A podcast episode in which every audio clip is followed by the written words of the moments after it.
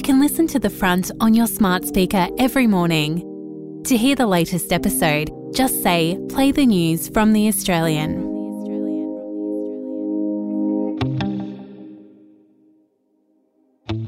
From The Australian, here's what's on the front. I'm Kristen Amiet. It's Thursday, June 8. The economy is slowing down, and business groups say regulatory burdens and workplace reforms are to blame.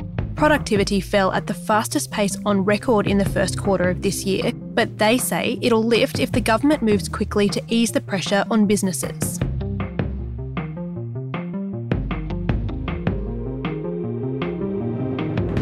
The National Gallery of Australia has postponed an Aboriginal art exhibition while it investigates allegations of interference in Indigenous artworks by white gallery staff. The review was prompted by a long running investigation by The Australian and is expected to take several months, meaning the winter showcase is effectively postponed indefinitely.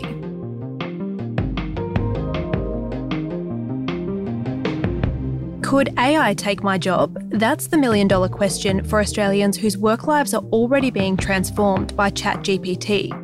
In today's episode, we look at the reality of artificial intelligence at work.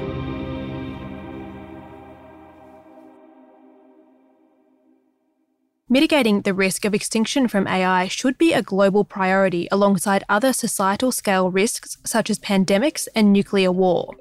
That was the ominous one line statement of more than 350 executives, researchers, and engineers working in the AI industry. Hundreds of artificial intelligence scientists and tech executives have signed an open letter warning about the threat posed to humanity by artificial intelligence. The warning that the technology they developed could pose an existential threat to humanity follows calls for AI to be regulated. The creator of ChatGPT, one of the most powerful generative AI platforms on the market, has suggested regulation is necessary to prevent total domination within the decade. Elon Musk famously fell out with Google co founder Larry Page over concerns he's not taking AI seriously enough. And just last month, the godfather of AI, Geoffrey Hinton, quit Google so he could speak freely about the dangers of the technology he helped to create. Hinton said he could see Google's careful stewardship of AI starting to give way to commercial concerns. Here he is on the BBC.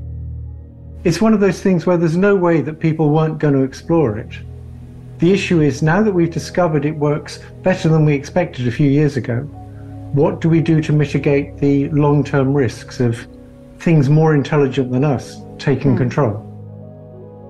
But more than that, Hinton's concerned that that exploration could lead to exploitation and ultimately extinction. So, quite recently, I come to the conclusion that the kind of intelligence we're developing is very different from the intelligence we have. So, it's as if you had 10,000 people, and whenever one person learned something, everybody automatically knew it. And that's how these chaps can know so much more than any one person.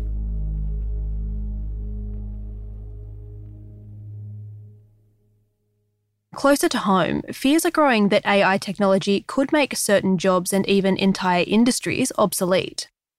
Coders, programmers, accountants, traders, customer service professionals, and many, many others will likely see their jobs change rapidly as AI technology is integrated into the day to day running of certain businesses. And the massive changes already happening in creative industries like media and advertising could be a kind of canary in the coal mine. Copywriter Leanne Shelton is already feeling the effects of ChatGPT's growing market dominance.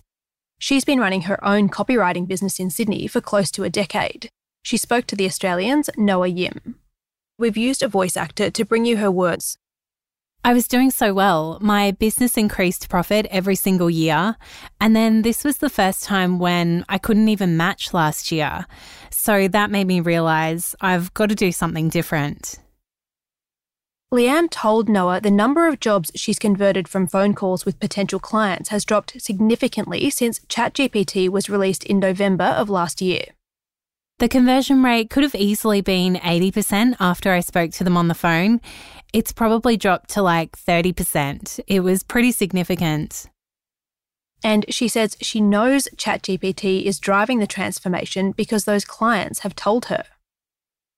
I literally had someone say, Oh, no, don't worry, we'll write that media release ourselves with ChatGPT. Along with the economic climate, I think it just kind of piled on top of that, that there's suddenly this free tool, and people are like, okay, we can instantly become a copywriter without actually understanding the strategy behind it, the psychology behind it, and just going, it sounds all right. Independent creatives like Leanne are finding their footing in the rapidly changing world of ChatGPT. But the effect is being felt through big businesses too. We'll have more on that after this short break.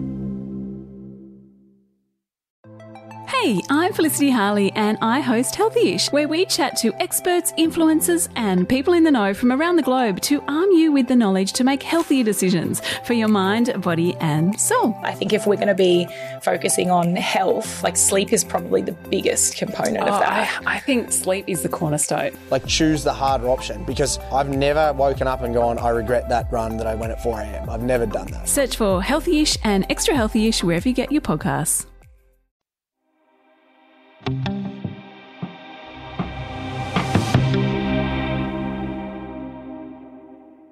In April of this year, a German tabloid magazine sensationally announced it had secured a world exclusive interview with Formula One legend Michael Schumacher. It was quite the scoop. Schumacher hadn't spoken to the media since he was catastrophically injured in a skiing accident in 2013. But the so called interview was quickly exposed as a fake, created using generative AI technology. At best, the decision to publish was in poor taste. At worst, it was a sign of things to come. At the time, the Australian's media editor, James Madden, took comfort in the fact that generative AI, in its current form, is only as good as the information that's already out there. One of the um, consequences of this, I think, is that it actually highlights the importance of proper journalism, if I can use that term. And it should encourage journalists to work harder to reveal the truth because I think increasingly in this world where there are um, services like AI chatbots and all the rest of it, real journalism is going to be an increasingly valuable resource. But while many businesses are leveraging platforms like ChatGPT to keep costs down and improve efficiencies, just as many are aware of its drawbacks.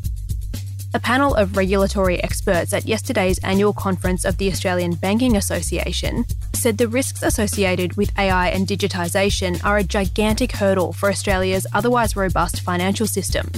They added that as AI dominance increases, so too does the risk of sophisticated cyber attacks.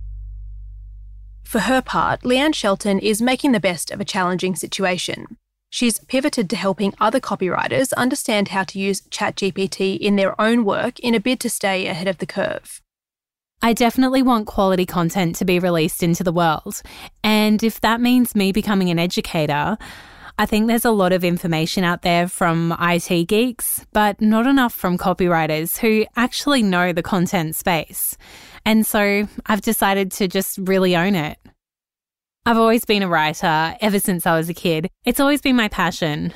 And then I also recently discovered a love of teaching. And so, if that's the future, if copywriters themselves aren't needed, then I'm going to be the experienced copywriter who can help you embrace this new world and do it properly.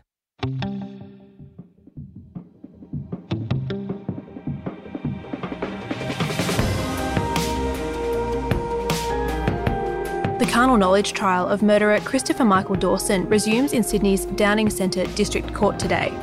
Subscribers to The Australian can follow live updates from court at theaustralian.com.au.